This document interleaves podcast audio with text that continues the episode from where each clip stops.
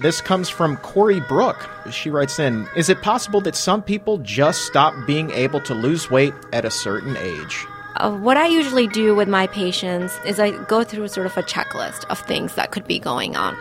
First, what is the quality of the food? And second, what is the quantity of the food?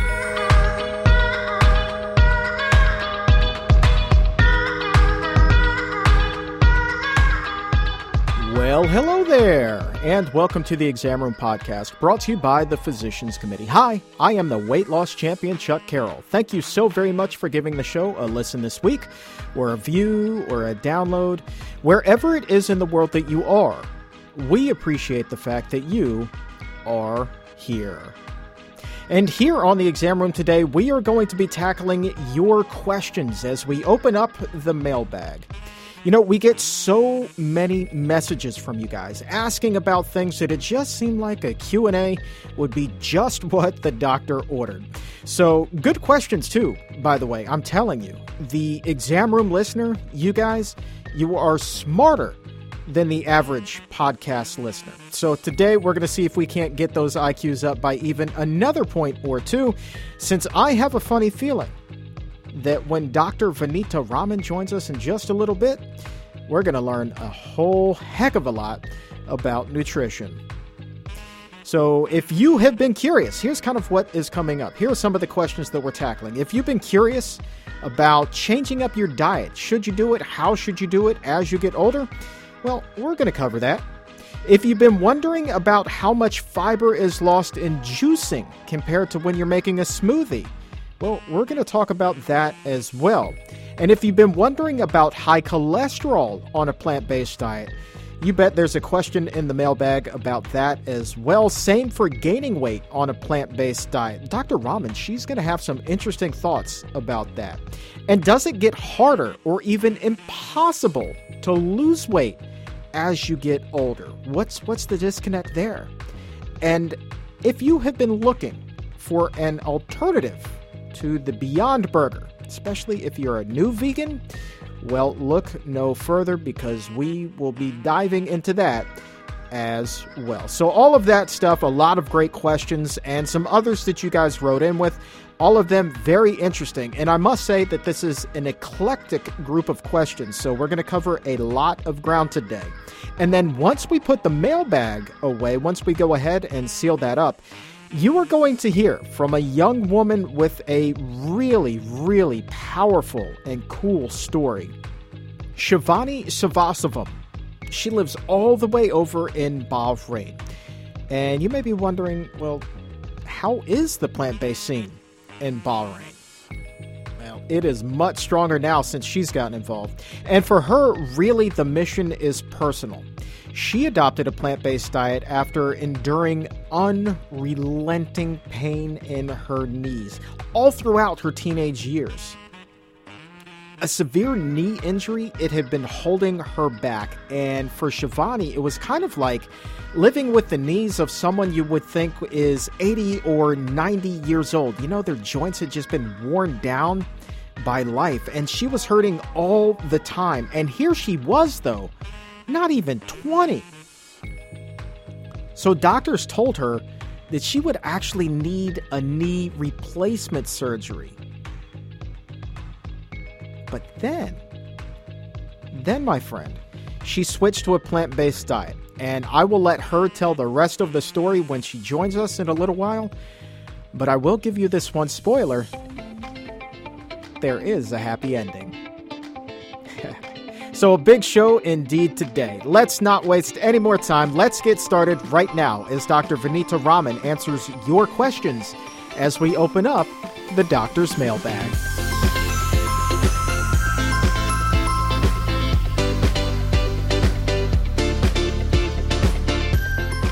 Continuing here on the Exam Room Podcast, brought to you by the Physicians Committee with the weight loss champion Chuck Carroll. It is mailbag time. You guys had so many questions when I put this out on Facebook. I said, hey, We're doing the mailbag. We're opening it up. What are you guys curious about? And you just sent question after question after question, and we're going to get to as many of them as possible on the show today. And to answer them, here with me now is someone who I have come to admire quite a lot since she began upstairs at the Barnard Medical Center, Dr. Vanita Rahman. Welcome back to the show. Thanks, Chuck. Always great to be here. It is always great to have you here. Your story, uh, by the by, really resonated with a lot of listeners when you were on last time and you were talking about immigrating here to the U.S., taking on the traditional, mm-hmm. the standard American diet, and how that caused you to gain weight as a teenager, and then your transition over to a plant based diet, and then losing it. It really hit home. You connected with a lot of people. Well, I'm happy to hear that. You know, it, it's been quite a journey. No doubt. As someone who's taken that journey, it, it is quite a journey, isn't it? Yeah. um, so we have a bunch of questions uh, that we need to get to today. A lot of people curious about a lot of different things. We're going to bounce around. A lot of times on the show, we try to focus on one particular topic. But I like the mailbag segment because some of these questions we can't expand into a full hour's podcast. So it's great just to have this, you know, 15, 20, whatever, however long this turns out to be, this time to go ahead and, mm-hmm. and crank these out one by one. Sounds great. You ready? Yeah. All right. And this is one uh, right off the top that I think that a number of people are probably curious about um, because we hear so much about juicing. Drink juice; it's the healthiest thing in the world, right? Trisha writes in. I heard on a podcast once that juicing takes away the fiber in the fruit and veggies. Am I losing fiber in my breakfast smoothie? Well, Let's so Trisha's mentioning two things there, juicing and making smoothies. Right. And let's break that down. Let's discuss the difference between eating a whole fruit versus juicing it versus making a smoothie with it.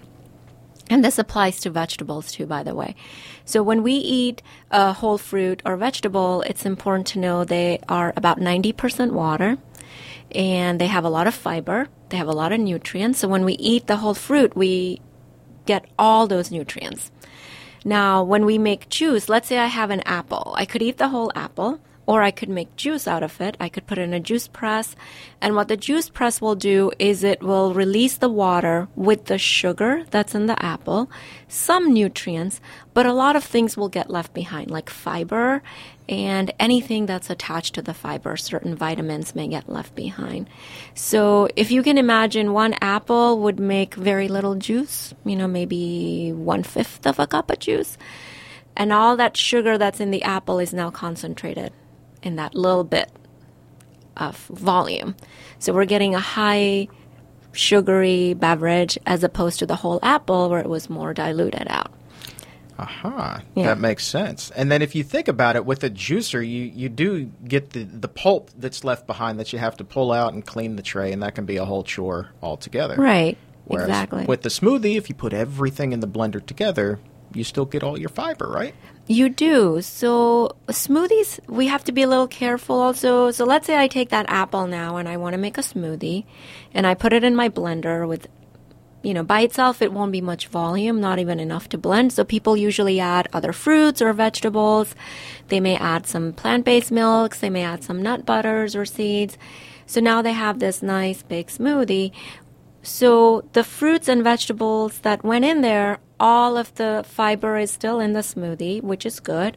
Most of the nutrients are in there, that's good. But if we think about it, the blender is doing some of the work that we would have done if we had eaten the food. So if you line up everything that you would put in your smoothie and think of how long it would take you to eat that, you know, the apple or the spinach, the banana, the carrots, the the nuts or seeds, it would probably take maybe an hour to eat everything. But once the blender purees it, you know, we can drink that in a few minutes or 10 minutes. So the thing I caution people about smoothies is that it's easy to get a lot of calories in fairly quickly. Mm. So if someone is diabetic or someone is trying to lose weight, then maybe instead of drinking the fruits and vegetables, let's eat them. It'll slow down the digestion, it'll be more satisfying, and it'll help regulate the weight and blood sugar better. Interesting point. I think that a lot of people now are just kind of like taking a step back, like, oh no, don't take away my smoothie from me. I love it so much every morning for breakfast. It's so easy. But you're not necessarily advocating that. You're just saying be careful, right? Yeah, exactly. You know, use it as a special treat. It's a hot day. You want something cool and refreshing. Or if it's something that you want to have every day, then just be mindful of the portion. Maybe an 8 ounce smoothie or a 10 ounce smoothie. Sometimes it's easy to get into these, you know, 20 ounce smoothies, and it, it can just be a lot of calories. And the other thing is, um, be careful about what you're putting into it. So avoid sort of the high fat foods like the nuts and seeds, mm-hmm. which can add a lot of calories and increase that caloric density. Right. Yeah. Mm-hmm. And, that is something definitely that uh, you need to be mindful of, especially if you're doing one of these chocolate smoothies. And we mm. all know that mm. nuts and chocolate, they just go together like oh, peas yum. and carrots, you know? so uh, that's something that even, um, you know, I, I, will be very, very cautious of. Um, you know, just making sure that you try to keep that fat content and that calorie content as low as possible with these things. But a lot of people also, and I know that you know smoothies as a meal replacement is somewhat controversial, um, depending on who you ask. Um, I, I, you know, I personally, this is just me talking, think that you could do a lot worse. You know, um, I would take a smoothie over a meal replacement bar any day of the week. I'll yeah. tell you that much. You know. Yeah, definitely. It's all it's all in the details. It's all in what's in that smoothie and what purpose it's serving. Right. So but we want people to get their fruits and vegetables in and if smoothies are helping them, that's okay as long as they're mindful of the volume and the high fat foods. Keep that in mind. Moving on, next question. This comes from Corey Brook she writes in been whole food plant based for a year and a half and still cannot seem to lose any weight. Mm. My cholesterol has dropped 50 points, which is great, but no matter what I do, I cannot seem to lose weight. I stopped using oil and cut out fatty foods like avocados. Any advice? Is it possible that some people just stop being able to lose weight at a certain age? Hmm.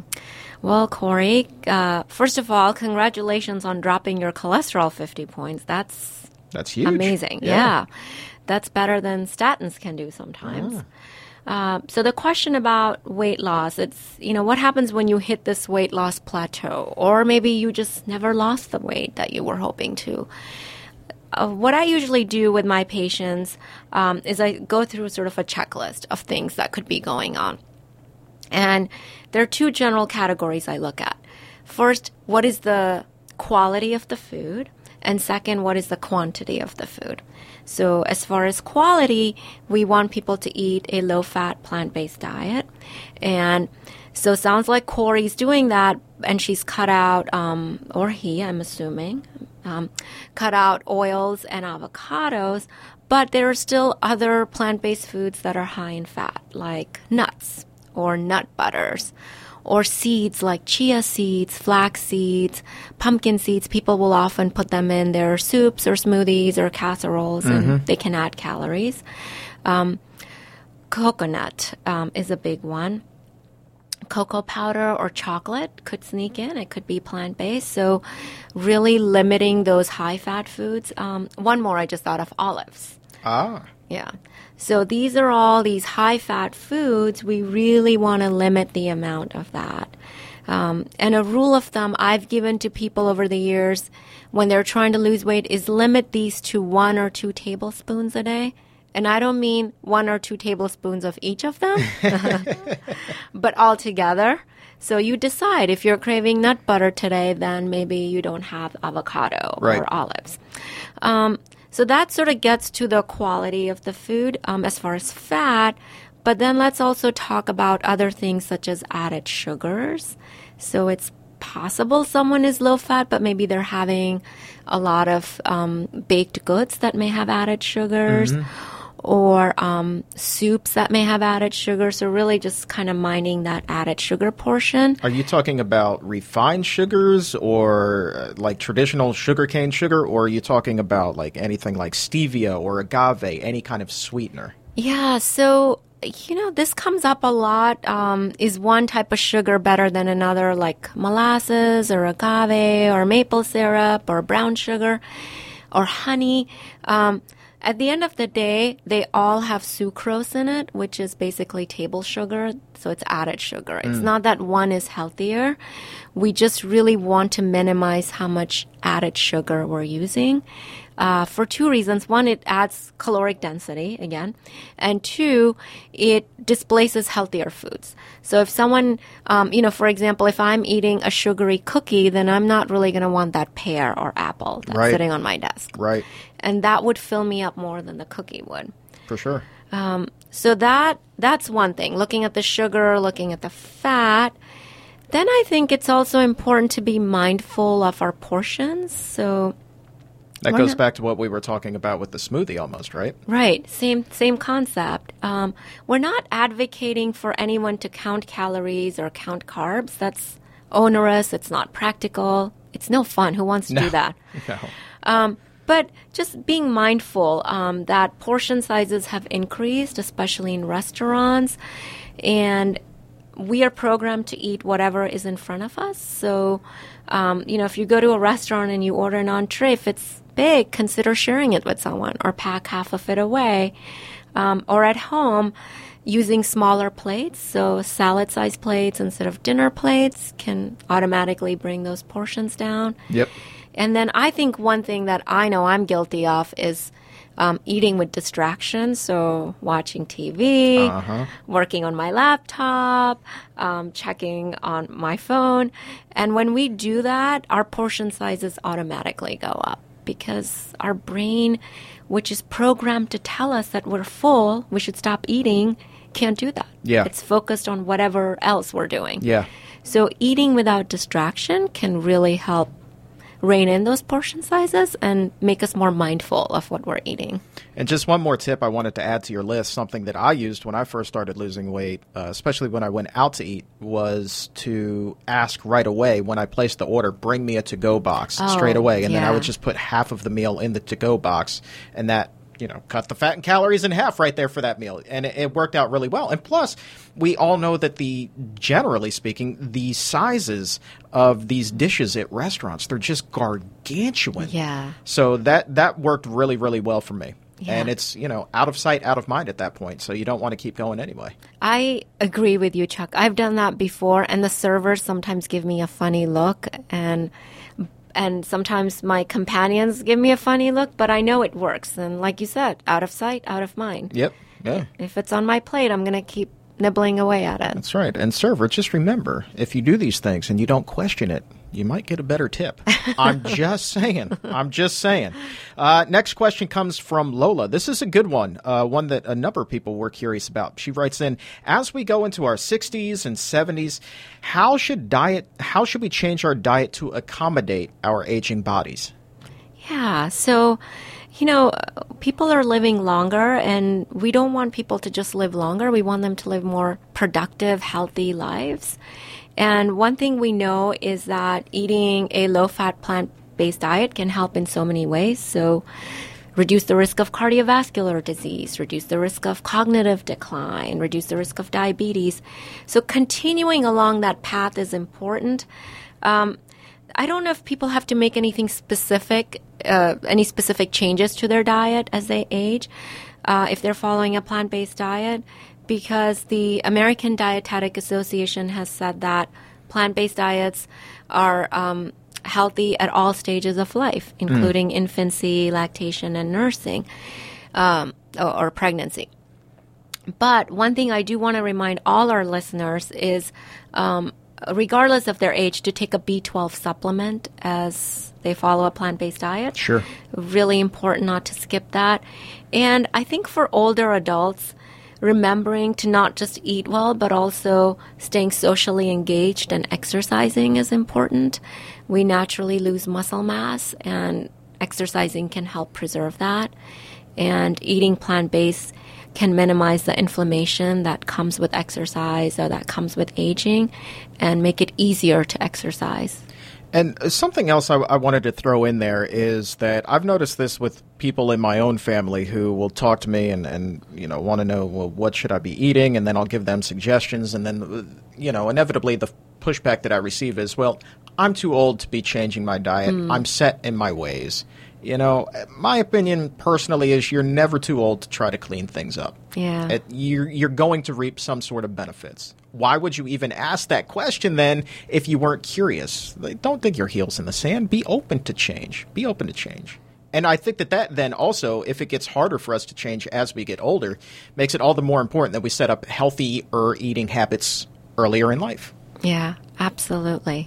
Next question comes from Natasha. Sticking with the age theme, uh, results in those over the age of 60 for going vegan, talking about blood pressure and weight loss and cholesterol.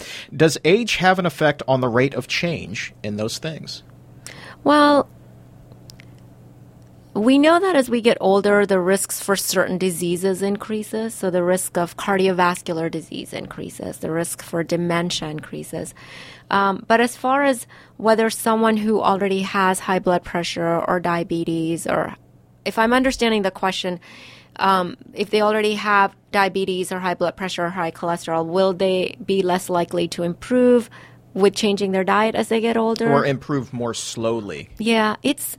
I don't know if we know that. Um, you know, we see plenty of people in our clinic and research studies who improve regardless of their age. And um, one thing that we do have is research data from Dr. Ornish's study, which was done in patients with cardiovascular disease, and and they were able to reverse their heart disease regardless of their age or mm. severity of disease and the results depend were dependent mostly on how compliant they were right. and not age or disease related right. so i think that's good news and it's not our age that limits us it's really how much we can follow the plan and stick with it and this was anecdotal. Um, I heard this from a friend of mine. Uh, his mother in law, 94 years young, uh, was able to reverse her diabetes. 94. That's amazing. Yeah. Kudos it, to her. Isn't that crazy? Yeah. I mean, she tremendous. moved in. She, uh, he got her on this uh, whole food, plant based diet, man, and it was just like, he's like, it's a miracle. Yeah. Uh, here's a question from Mel on Facebook. Been on a low oil, low sugar, whole food, plant based diet for six months to reverse heart disease. Also was on low dose statins. After months one and two, the lipid profile looked great with total and LDL plummeting. Started to wean off the statins, but by month six, without statins, the cholesterol, which at that point was a total of 194, and triglycerides, which were 210, those numbers were worse than at the start of the diet. Says been very strict. So what in the world is going on? Yeah, so you know, a couple of things come to mind. Um, so we have the numbers that um, our listener had after stopping the statin, but we don't know what the baseline numbers were. Those numbers that were taken before were while they were on a statin. Right. So we we're not really comparing apples to apples here. So we don't know what that baseline was, and it could be that without a statin, that baseline would have been much higher.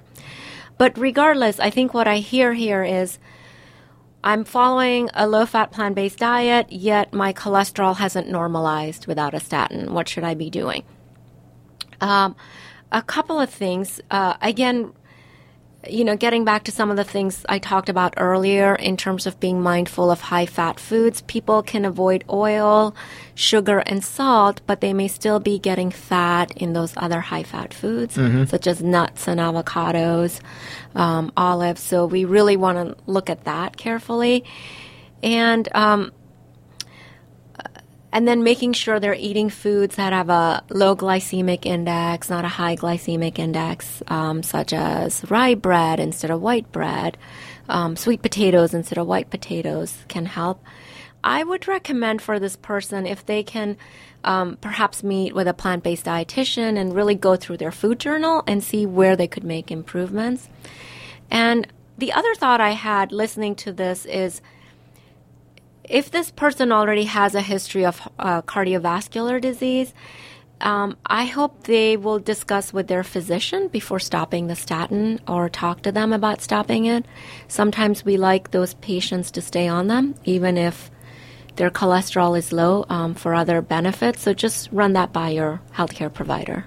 Good advice. Next question comes from Elizabeth. Uh, this is an interesting one. What red flags do you look for when you have successfully lost weight on a strict whole food, plant based, no oil diet, and then years later the weight starts to come back? Yeah. Mm. So I think we're seeing a, a lot of similarities. It's a pattern. yeah. so this uh, question about what do you do if you're following a no oil plant based diet and you can't lose the weight or you plateau or you start regaining it. I think it's getting back to the same things. Look out for other high fat foods. Look out for foods with added sugar. And then, um, you know, consider uh, looking at your portion sizes as we talked about. And also, let's not forget exercise. Uh, yeah. um, it's not necessary to exercise to lose weight, but exercise has a lot of benefits, and we encourage everybody to exercise. As a reminder, exercise could be as simple as putting on a pair of sneakers and going for a walk. My favorite thing to do. Amen to that. Uh, Marie is getting a little bit more scientific with us on the weight loss angle. When one adopts a whole food plant based diet, they often lose weight and also see an improvement in health. What degree is the improvement of the various physical ailments due to just the weight loss versus using the whole food plant based diet way of eating? Well, that's a great question. You know, um, it's it's something that comes up all the time, and we have some research uh, to help answer that. So, the question is: Is it just the weight loss that helps, or is it the plant-based diet that helps, or is it a combination of both? My my sense is it's a combination of both. For sure. Uh, we need to maintain a healthy weight because extra weight um, you know, has uh, dire consequences for our bodies, but we also want to lose it the correct way. So, for example, we know that people who may go on a low carb or ketogenic diet will lose weight quickly, but their cholesterols go up. Mm-hmm. Their risk of inflammation and heart disease goes up. Their mortality rates go up. So, it's important to lose weight the right way. And if someone is doing a low fat plant based diet, they're sort of getting the best of both. And there is probably a lot of synergy there. Um, but it's really hard to tease out if it's one or the other. They kind of go hand in hand, fortunately. Right. So, um, you know, I would encourage our listeners to stay on that path. For sure. Yeah, and, and speaking from experience as well, um, I can tell you that I lost the majority of my weight before I went plant based and thought that my health was good after adopting that plant based diet. Like it really kicked into overdrive. So I would say, yeah, it's definitely a combination of the two, but do not underestimate the power of cleaning up what's on your plate. Yeah. that, that makes a huge, huge, huge difference for me personally. Uh, interesting one here from Judy. She writes in I'm looking for help on how to uh, decrease triglycerides. Been eating a whole food plant based diet for eight years, no refined foods or too much fruit. Uh, that's actually from Jeanette. Judy had a similar question, uh, wondering why triglycerides could possibly be high on such a diet. So, yeah. what do you think? Well, you know, this is something we see commonly in the clinic elevated triglycerides. So, first, let's define what that means. Everyone has probably had their lipid panel or cholesterol levels checked, and there are usually several numbers that show up, and one of them is the triglyceride. And we want that level to be under 150, ideally. And um, it's common for it to be between 150, 300, or even 150 and 500. And there could be many reasons. Um, so, first, there can be several medical conditions. Um, uncontrolled diabetes, type 2 diabetes can cause that, hypothyroidism. Um, then the other is we know excess body weight can contribute, so obesity. For sure. Um, and then lastly, if someone feels that they're at a healthy weight, um, they don't have diabetes or thyroid disease, what else could it be? Well, sometimes it can be what they're eating, even within a plant based diet. Uh, we encourage people to eat foods that are low in the glycemic index and avoid high glycemic index foods. And um, glycemic index is just a a value that tells us how quickly our blood sugar will rise after eating something. Right. Uh, so things like white bread, um, you know, will raise it quickly, whereas rye bread will be slower. White potato will raise it more quickly. Sweet potato slower. So really, people can look online at different glycemic indices and then try to pick ones that are lower and see if they can find benefit that way. And again, we've said it before, really sticking to that low fat is very important and fat can really sneak in in a lot of different ways. It really get, but fat and sugar, they just have a way of finding their way into everything. Um, I, I think that that would be kind of a fun topic also for a future show is comparing the white potato versus the sweet potato and, and the nutrient profile there. Like, why is it that the white potato is higher on the glycemic index versus the sweet potato? Like, because technically that white potato is still a whole food. So what's going on there? Right. That could be a fun topic to get nerdy, uh, nerd out about.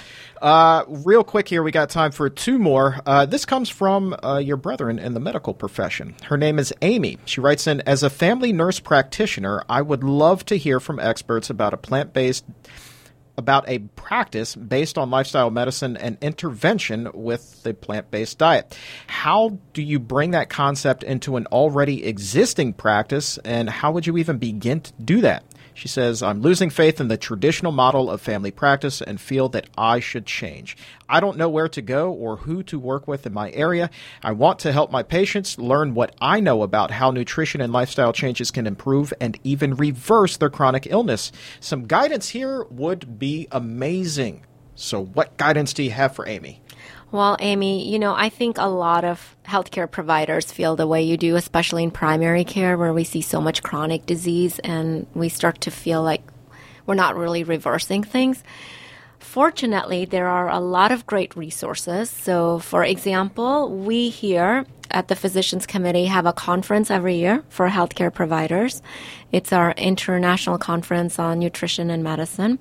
And our next one will be in August, August 6th through 8th. You've got that memorized. I I'm do. impressed. I I've been going to these conferences for over six years now, um, and it's wonderful way to meet like-minded professionals. When you see a thousand people in the conference hall, uh, it's amazing to hear how they've implemented lifestyle and nutrition into their practice and the results they're getting. So I would strongly recommend that. Um, if you can't wait until then, we also have a CME dinner program coming up at um, Maggiano's? Yes, at Maggiano's. Thank you. It's in March, and you can find that on our website where we will talk about nutrition and how we're using it in our practice. So, something to get you started. Right, that's Maggiano's here in the Washington, D.C. area. If you're not local, uh, ICNM is definitely worth flying in for. Definitely. Uh, it's amazing. Um, and I know that we also have a lot of nutrition CME classes that are available online as well. So um, lots lots of great resources there, and uh, it's something that we talk a lot about here. So uh, we are happy to help in any way that we possibly can. Yeah. Uh, let's end with this one. And this one is, man, this is straight up pop culture. You can't turn on the TV without hearing about these things. I love this. Allison, thank you so much for this question. Found out recently that Impossible Burgers have a ton of sodium in them, among other things that aren't quite healthy, but it's plant based. Can you give me some plant based alternatives that are slightly healthier? Oh, oh, I am so glad you asked that. because every restaurant is jumping on this impossible burger or beyond burger, um, and people are eating them. You know, they're, uh, while they are plant based, they're not the healthiest plant based option. Um, and for one of the reasons being high in sodium, the other is they're very high in fat. So Yep. over 50% of the calories are from fat.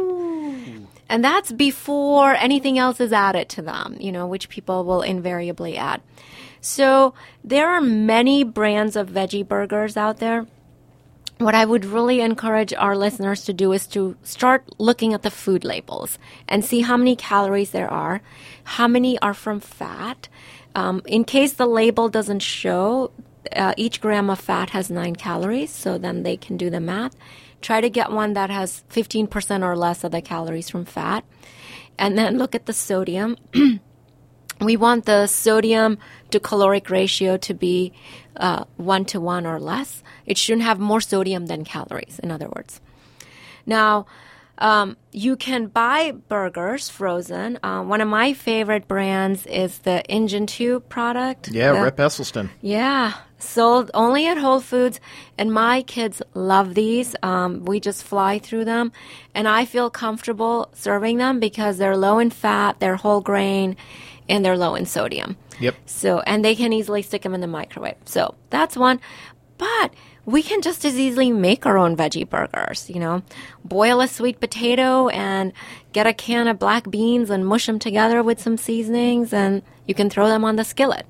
And there you have a low fat burger. And you can do this with chickpeas or cauliflower or peas, carrots. You can, whatever you got in your fridge, throw it in there. Oh, pace yourself. You might be scaring her. I, I don't know if Allison's new to the whole plant based thing, if she's looking at impossible burgers. So, you know, let's, baby steps. Let's start with the engine two and see where things go. They can't go wrong with that one. Um, I, but yeah, there are so many great burger recipes out there. I know that we also have quite a few in our database as Yeah. well, pcrm.org slash recipes, uh, or you can pick up our 21 day uh, Kickstart app, and that is absolutely free in Google Play and uh, app, app with the apps. Uh, help me out here. The Apple Store, uh, all over. You know, whatever device you have, you can get this absolutely free. Um, just a, a wealth of information in there. And I know that the segments that uh, Lee Crosby and I will do on uh, the local TV stations here in in town um, often feature plant based burgers, and there are just some out of this world recipes that you know even the most hardcore omnivore will just dive into these things and think that they are the greatest things since sliced bread. yeah. Yeah. Yeah, they're wonder. They're so filling, and you can just customize them to however you want. There is nothing quite like a plant-based burger and sweet potato fries just, you know, baked in the oh. oven. Oh, that sounds great. Yeah, or an air fryer. Like, you know, you Yeah. cut like all the flavor, none of the fat. It's a beautiful thing. Yeah. It's a beautiful, beautiful thing. This segment, Dr. Rahman, has been a beautiful, beautiful thing. So thank you so very much for your time. I think that we tackled 10 enlightening questions, and uh, inevitably, invariably, we will definitely have you back on again if you want to join us to Oh, answer, I'd love to. answer some more. All right. On that note, if you ever have a question that you'd like answered here on the show, you can hit us up on Twitter at Chuck Carroll WLC or at PCRM. Just make sure that you use the hashtag Exam Room Podcast. You can also find me on Facebook. Just search me out there and shoot me a message, and we will get your question answered on the air if we possibly can. Dr. Rahman, thank you again so very much for your time. Thanks, Chuck. And and thank you to the listeners for these wonderful questions because I'm sure a lot of people are wondering the same thing. They're awesome, aren't they? Yeah. These really were good questions. I submitted them to a colleague just to kind of sift through to, you know, make sure that we, we were on point for this episode. They were like, your listeners ask really good questions. Well, they're well educated. I know. Shout out to my exam room faithful. You guys are amazing. Thank you.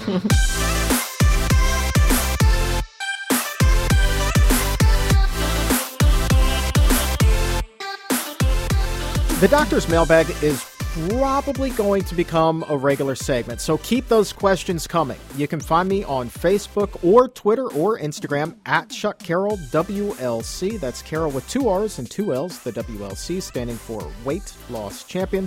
Find me on there and send me your questions, and we will see if we can't get you an answer on the show. And a big thank you, by the way, to everyone who has already submitted questions. Cannot thank you enough. Super, super, super appreciated. And I really can't wait to answer some more because these are some tremendous questions. And I always feel like every week on this show that I learn a lot. And I hope that you guys feel the same way. But I feel like every week on the show, I learn a lot. And then when we ask and we cover so much ground in one segment, it's like information overload. So I joked at the top of the show about raising the IQ a little bit. I'm telling you, I'm telling you, that is exactly what's happening there. So send us your questions on Twitter, on Instagram, or Facebook. Doesn't really matter how you reach us. Just bottom line, send us your questions and we will get them answered in the next Doctor's Mailbag. Next up, it is time for a little bit of inspiration as we hear the story of Shivani Sathasivam. She's a young woman whose joints just ached. And Shivani was staring down the barrel of having knee replacement surgery. And then she started to take a look at the foods that she was eating. Were they inflammatory? Was her diet causing her so much of this pain? Turns out it, it looks like that answer is yes because she finally found some relief and no longer did she feel like she had the knees of somebody who was 80 or 90 years old. And now Shivani is dominating the plant based scene over in Bahrain, and she's helping others get healthy too, bringing to light the connection between our health and the foods that we eat.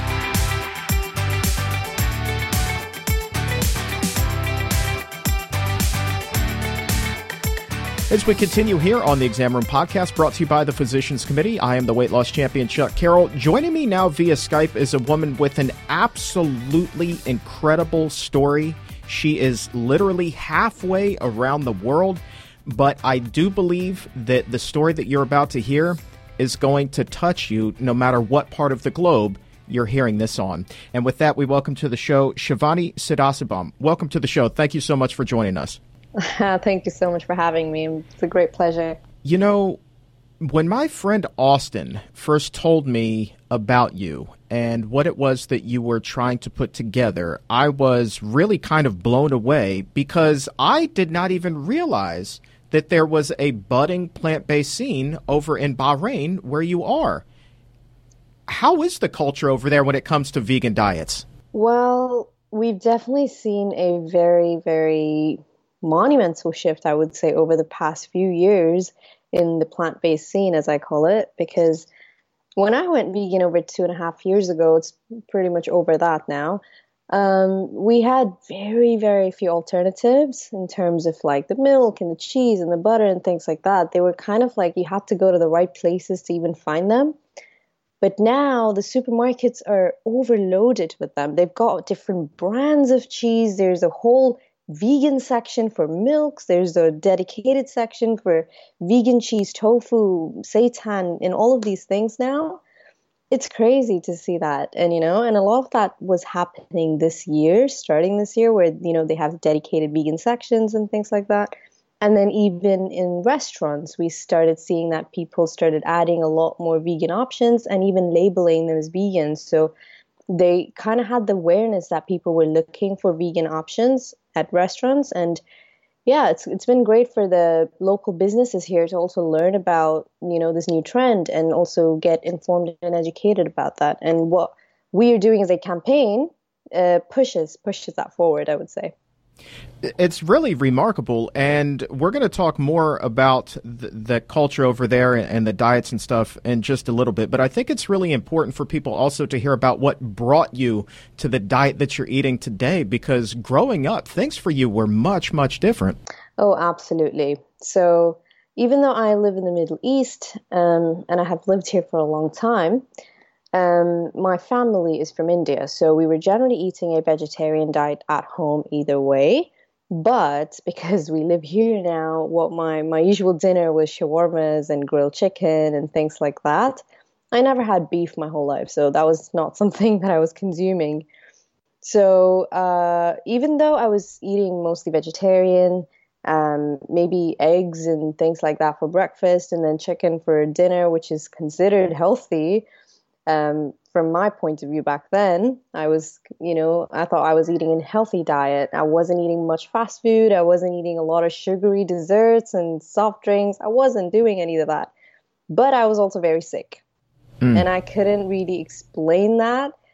And, you know, in terms of diet, I wasn't smoking or drinking. So I didn't have any bad habits. So I couldn't explain the reason that I was so sick.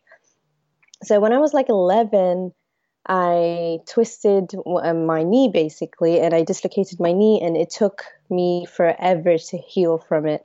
Oh, I basically didn't heal from it on magically. It took me 10 years and going vegan to fix it, you know? Wow. Yeah. Um, I just, I, I was scheduled for a knee replacement surgery just when I turned, when I was going to turn 21 and I was 20 at that time and I was having dinner with my friend, and you know, she was talking about veganism, and then I watched a documentary, and I just went vegan overnight for the sake of animals and the environment, because that's a documentary that I watched, right? The Earthlings. And I did not even consider the health part, right? So it was just about the animals, and I was like, there's no way I want to be keep being part of this. So that's it for me. I went vegan overnight, and then I didn't even think of the health aspect of it until one month later I realized that my knees are completely normal now. and this is this is so weird. well, well, hold on, so hold on. Weird. I, yeah. I, I, I hear you. Hold on. We're, we're going to talk about that, but I, I just want to go back to the fact that you were 21 and scheduled yeah. to have a knee replacement surgery. That oh, yeah. is incredible. You know, you, you hear about knee replacements, you think about, you know, professional athletes after they've retired in their 40s and 50s and, and just, you know, regular people in their 70s and 80s getting knee replacement surgeries from wear and tear, but you're 21 staring down yeah. the barrel of this. What was it like for you between the time when you were 11 and you first twisted that knee and you did that damage, and then all the mm-hmm. way up to 21 when you were scheduled to have this procedure? You know, we're so active. Most of us are as teenagers and growing up and things. Were were you limited at all? I would say I was limited. Well, I was living a normal life, but what I would say is I did not have full functionality of my knees. Like I didn't have full range of motion, and my knees hurt all the time, all of the time, mm. and both knees, not just one of, not just the one that I dislocated. At some point, they both ended up having a lot of damage. Um, so I did not have full range of motion. It hurt when I was sleeping, standing, walking, running, whatever it is. I was able to do those things, but at a cost so it hurt quite a lot all of the time. And I kept going to doctors and uh, specialists that would just say, yeah, the, this is chronic knee pain. You know, you need to drink more water. You need to drink more milk. You know, very, I would say, absurd um, things to say now that I'm realizing. And the, none of them said look at your diet. They're just like either go for surgery do physiotherapy. I mean i tried those things. It did not work. So that's why i just kept getting worse and worse and worse. And because i'm i'm sporty i'm athletic i go to the gym. All of these were stopping me and i wouldn't stop because it hurt i would just keep going and i think that was one of the reasons that i just kept getting worse and worse. And then going vegan just just one month of going vegan not even plant based and then the the, the pain was just gone. And it, this was shocking. This was shocking to me because i had i at the, i was at the point where i was totally you know um, okay with the idea of living with pain for the rest of my life. Mm. obviously it's not easy. Even if i'd gotten surgery like it takes years to heal from the surgery and it's not always guaranteed that your body's going to accept it right. you know? So I'd, be, I'd had to live with the idea that I will live in pain, and then there was this magical cure that was just remove animal products from your diet. I mean, why is no one talking about this, right? Ta-da. Yeah. so, w- did the cartilage erode? Was there some ligament damage? What was actually going on in there? Well, they said I had torn some ligaments. So, I did have a cast put on, and I took it off after, I think, two months and yeah but i didn't because i was 11 you know i didn't yeah. give it time to heal. I was i just started running again and things like that. So i didn't give it time to fully heal. And so that just took time and it just got worse over time. That's the only way i can explain it. But i didn't really i got the mri scan and all of those things back then but don't have much memory of those things now. And i never have to do one now. So hey. No that's great um, yeah. did, did any doctor try to give you pain medication or anything like that to kind of help you out there? Well, they did. The thing is, at some point, I'd given up on it, um, on asking them about my knees because I just knew they would say the same thing over and over again. But I was still making frequent visits to the doctor, not just for my joints. And when I say knees, by the way, all my joints were messed up, right? I just had constant joint pain all over the place but I also had breathing issues. You know, I was very young, but like if I'd go up the stairs, I felt like I was old and obese. you know, I wow. was running out of breath real fast. And uh, I used to have migraines quite a lot, headaches and migraines. And yeah, I was just a sick kid and I couldn't explain it. And then going vegan, all of it, just like a magic cure. I know it's not, but it's just like such a simple thing that can go such a long way. Wow, yeah, I, I didn't realize that you had so much going on. I know that you had mentioned to me previously that you did have some other joint pain, but I didn't know about the migraines too. Uh, that's that's rough. Yeah, yeah, yeah, yeah. I had uh, a migraine a month, you know, Um, I I suffered through a lot. I would say, like, it, yeah. I, the thing is, I wanted to be healthy. Like, I loved going to the gym. I wanted to stay fit and stay healthy, and I was eating well. All of those things, but I just had things going on all yeah. around me. It's like something you couldn't control at some point, you know. Was it deflating? Like, how did it affect your quality of life? See, I still had a normal life as far as I can tell, but it's just it was just pain in the background you know, mm-hmm. the background stuff that I, I wouldn't even say, oh, my knee hurts, you know, unless it was really hurting because I did something, you know, but my knee always hurt. So it was like a constant in my life at that point. Like I just gotten used to it that living without pain would be weird. And that's right. when, like, after I healed, after going vegan, the fact that I couldn't feel pain anymore was a bad thing for me. I was like, wait, are my nerves not working? and then I had to like slap my legs and my feet just to make sure my nerves were working. And then they were. So I was like, oh crap. Did I just heal? Did my knees just magically heal? This is crazy.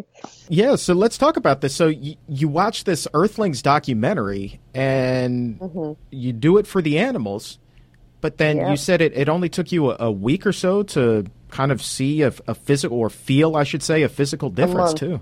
A month. That's still pretty rapid. It is very rapid for going through going through this for years and then just healing in like a month. It was insane to me. That's that's when I started questioning a lot more about why is no one talking about this? Why do we keep eating so much meat all of the time, three times a day?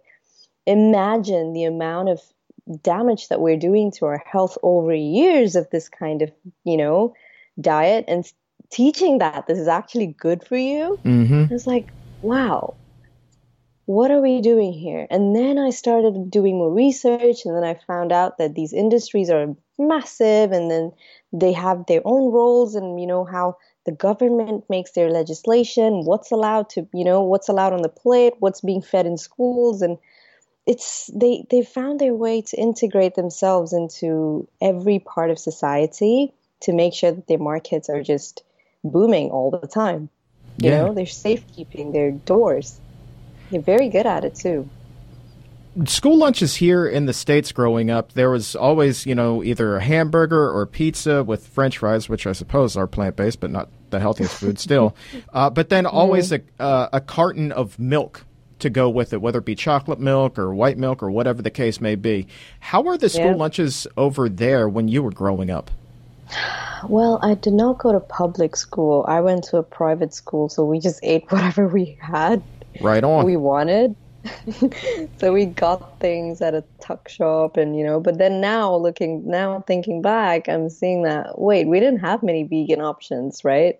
So I was either eating chicken biryani or like a hot dog or something like that.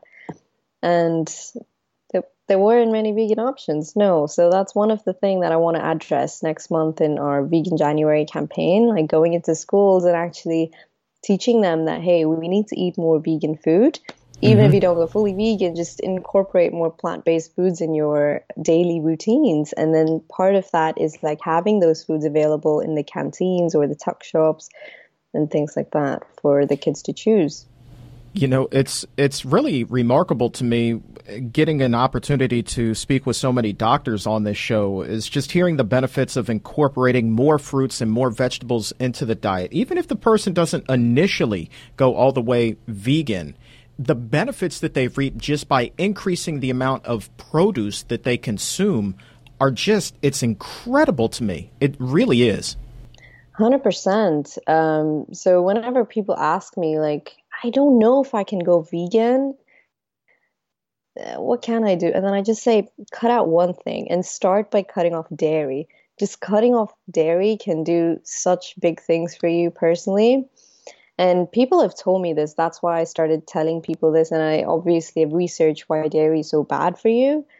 And yeah, as as far as I can see, some people, some of my friends, they try going plant based for a month and they say they sleep better, they feel better, they have loads of energy now. You know, and it's just like you should start doing this more. Everyone just should start doing this more, or at least experience it for once, so they know that this is possible. They can feel good all the time if they choose to, you know, put their diet that way. Mm-hmm. Yeah, we have a, a 21 day kickstart uh, that we call it here to, to get you going mm-hmm. on a plant based diet. We basically lay out your menu for the first three weeks of, of transitioning. And I don't know of a single person who has been through that kickstart that did not experience some form of benefit. And I mean, we're not talking like little benefits typically. We're talking about major changes in their life, whether it's their cholesterol 100%. dropping or they don't walk around in pain anymore. They don't have migraines anymore. Suddenly, this nausea that's been so chronic has just evaporated. It's really remarkable yeah. just to see how people change so rapidly, like you were talking about. And I know now that when you hear about other stories, people who have had these transformations, even if they're not identical to the one that you went through, you can identify with them and you know that feeling of coming out on the other side. Oh yeah. Like the I've met so many people and I'm meeting even more vegans in Bahrain recently and that's that's great to see so many people going vegan. Um and they tell me amazing stories. So I asked this question on my Instagram saying, What has going plant based um, done for you, or what has it healed? And I get all kinds of answers IBS, acne, stomach issues, um, hormonal imbalances, um, migraines, and joint pain. They were breathing better, and sleep, and all of those things. Things that we take for granted can be someone else's tragedy you know right. and all of those things people do address. And like they say going vegan going plant-based does help in a huge way. And some of them they're like i really wish i'd done it earlier. And same goes for me. I really wish i'd done this earlier and i wish i'd learned about it earlier because that would have saved me a lot of pain honestly speaking. And i met someone that had um, prostate cancer at the age of 28 and he didn't get any treatment for it. He just went fully raw vegan for a few months, and he he was completely. Um, I think yeah, he was completely cured. No more prostate cancer. I think he caught it at an early stage, but yeah, he had no chemo, nothing like that. He just cured it with diet. I'm obviously that's a crazy example, but then that was a real person that I've seen with my own eyes. You know, right, it's not right. some random thing that was written on the internet. Right. So see these changes, it's it's crazy that we're not all advocating this from the medical systems more. Yeah, it's it's pretty incredible, and I, I, hope that, that that gentleman who was able to reverse his prostate cancer uh, was also working with a doctor throughout that time. One, I think that it's important that you do, just you know, so you have your bases covered and you're up yeah. to date on what's happening with your disease.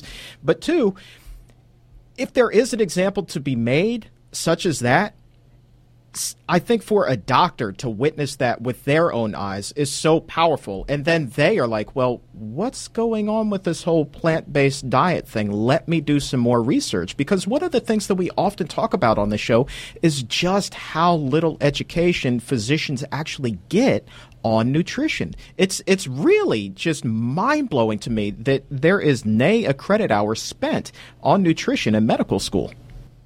Oh yeah, I actually went to a local um, university here, uh, medical university here, and I asked them, like they were third year students, and I asked them how much do you actually learn about nutrition because I think on the boards they were talking about diabetes and how you cut your stomach in half. But I was like, okay, do you guys learn much about nutrition? And they're like, yeah, we do like three modules or something and that's the whole five years, whole mm. five six years. I'm like, that's insane. Like instead of learning how to cut up people's stomachs to cure diabetes, I think maybe learning how a plant-based diet can help them reverse it would be a more would be a better strategy in my opinion and i think it, it would go to say that you would be seen as a better doctor for doing that because you're not just you know uh, stopping the progression of the disease you're reversing it and help helping helping them get back to a normal life. Isn't sure. that what you want as a doctor? But then they don't know that these things have like are available out there that it, because we're so we get so held up and thinking a pill can cure diabetes a pill can you just can cure everything we that's the thing about convenience we expect something small to do to go way far and something unnatural usually and that's just at the detriment of all of our health and society in general because by being so sick, what we're doing is we're taking so many days off work. Um, the productivity of the economy is low. So it's not just a personal health thing. This is at a much larger scale. Right. The impacts of just eating well, it's it goes such a long way. And so if governments really knew the impact of this on the economy, I think they would start paying attention because the amount of money that's being fed into the health system that doesn't need to be there if we all just ate a little better, that's pretty massive. Oh, it's it's huge. Uh, I believe that we've done studies here on the productivity in the workplace for uh, people on a plant-based diet uh, or generally healthier people, and it really is it's through the roof. So it is to the company's benefit, and that's one of the things that we try to do is work with companies through what we call our Food for Life program, where we actually have trained instructors go in and kind of teach up uh, their employees during maybe their lunch hour or something like that, have a lunch and learn, and show them the benefits of a plant-based diet diet and see if we can get them on board and, and you know reverse their diabetes you know get rid of the migraines so many things like you and I have been discussing this entire time. But speaking of time we're almost out of it but I I just I also want to let people know that you are such a leader. You are a rising star in the plant based community, especially over in Bahrain where it, it is such an emerging community, the plant-based community over there. Like you have really taken the reins and you are running with this. This is, it's really been remarkable to get to know you and seeing everything that you're doing. Absolutely. Thank you so much. They're very kind words. But yeah, I just wanted to say that um, I started my campaign late last year. And so I was inspired by the Veganuary campaign happening in the UK. I wanted to start educating people more in the Middle East, especially in Bahrain, about what a plant-based diet is. And so I embarked on this journey that I that has taken me to crazy places, to be honest. So uh, every January, well, I started this year and um, going on to the next one next year to encourage people to try vegan in January. And then hopefully they'll stick with it once they see how magical it is. Um, so that's what I've been doing. Hopefully, we'll have a Veg Fest early next year. It's going to be one of the first in the Middle East, I believe. Um, yeah, we've got some big plans. Hope to get have some big names involved, and yeah, I hope to reach as many people as possible, get them, you know, on a better lifestyle. It's just about getting and educating and making more educated choice when it comes to food. And I think that where we are today, if we flash forward one year, um, things are going to be so much bigger and better and brighter uh, here where you are everywhere. But for you in particular, like I'm just I, I'm so optimistic about what your future holds because you are still so young you weren't 21, but just a few years ago. You're still in your early 20s. Like you have a whole lot of life ahead of you and you're just getting going in this journey. So, you know, in 10, 20, 30 years, I mean, do you know what kind of good you can actually do should you continue down this path? Ooh. yeah, I know. Loaded question. Intimidating. yes. Not intimidating, inspiring. inspiring. Inspiring. Oh, absolutely. Yes, I'm 23 and I always thought that people would never pay attention to to someone like me just cuz I'm young, air quotes. but surprisingly they have you know once you once you start making a lot of noise people are like what is this about and then it's just about piquing their interest and once you tell them some weird, crazy stuff, they have to go out there and research it. They're like, how can this be true? And so it's been really fun and really amazing to learn all the things I have, meet all the people that I have, and uh, you know experience everything that I've experienced by going on this plant-based journey and then starting my campaign so I'm very excited to see what the future holds. And obviously, I, you know, have big plans, and hopefully, I'll come to the U.S. sometime. You know, hang out with you guys and the doctors, and meet all you amazing people. You know. Nothing would make me happier. You are welcome to come sit in on the show over here anytime you'd like. Come on over for a big conference uh, in the summer, ICNM. I mean, we it, that's a virtual who's who of everybody in the plant based community. Um, if you want to network, wow. that's certainly the place to do it. We would love to have you. That sounds great absolutely great. Like I'm just one, you know, small person here in Bahrain. It would be great to see what the global platform is like. Well, you may mm-hmm. just be one person, but your reach is extraordinary because your story is so relatable with so many people. And you are going to bring hope and optimism, and for the first time, you know, just just the knowledge that hey, I don't have to live in chronic pain. And that to somebody is priceless. And that makes you, yes, one person, but a very important person. So thank you so very much for everything that you are doing. It's been a real pleasure to speak with you today. Thank you so much, Chuck. It's been amazing to talk to you on the show. And uh, yeah, thank you for having me. You are welcome. And oh, by the way, uh, Shivani is on social media at plant based BH. At plant based BH. That is a must follow. So go and do that right now. Shivani, thank you so much. Have a great one, Chuck. Thank you for having me again.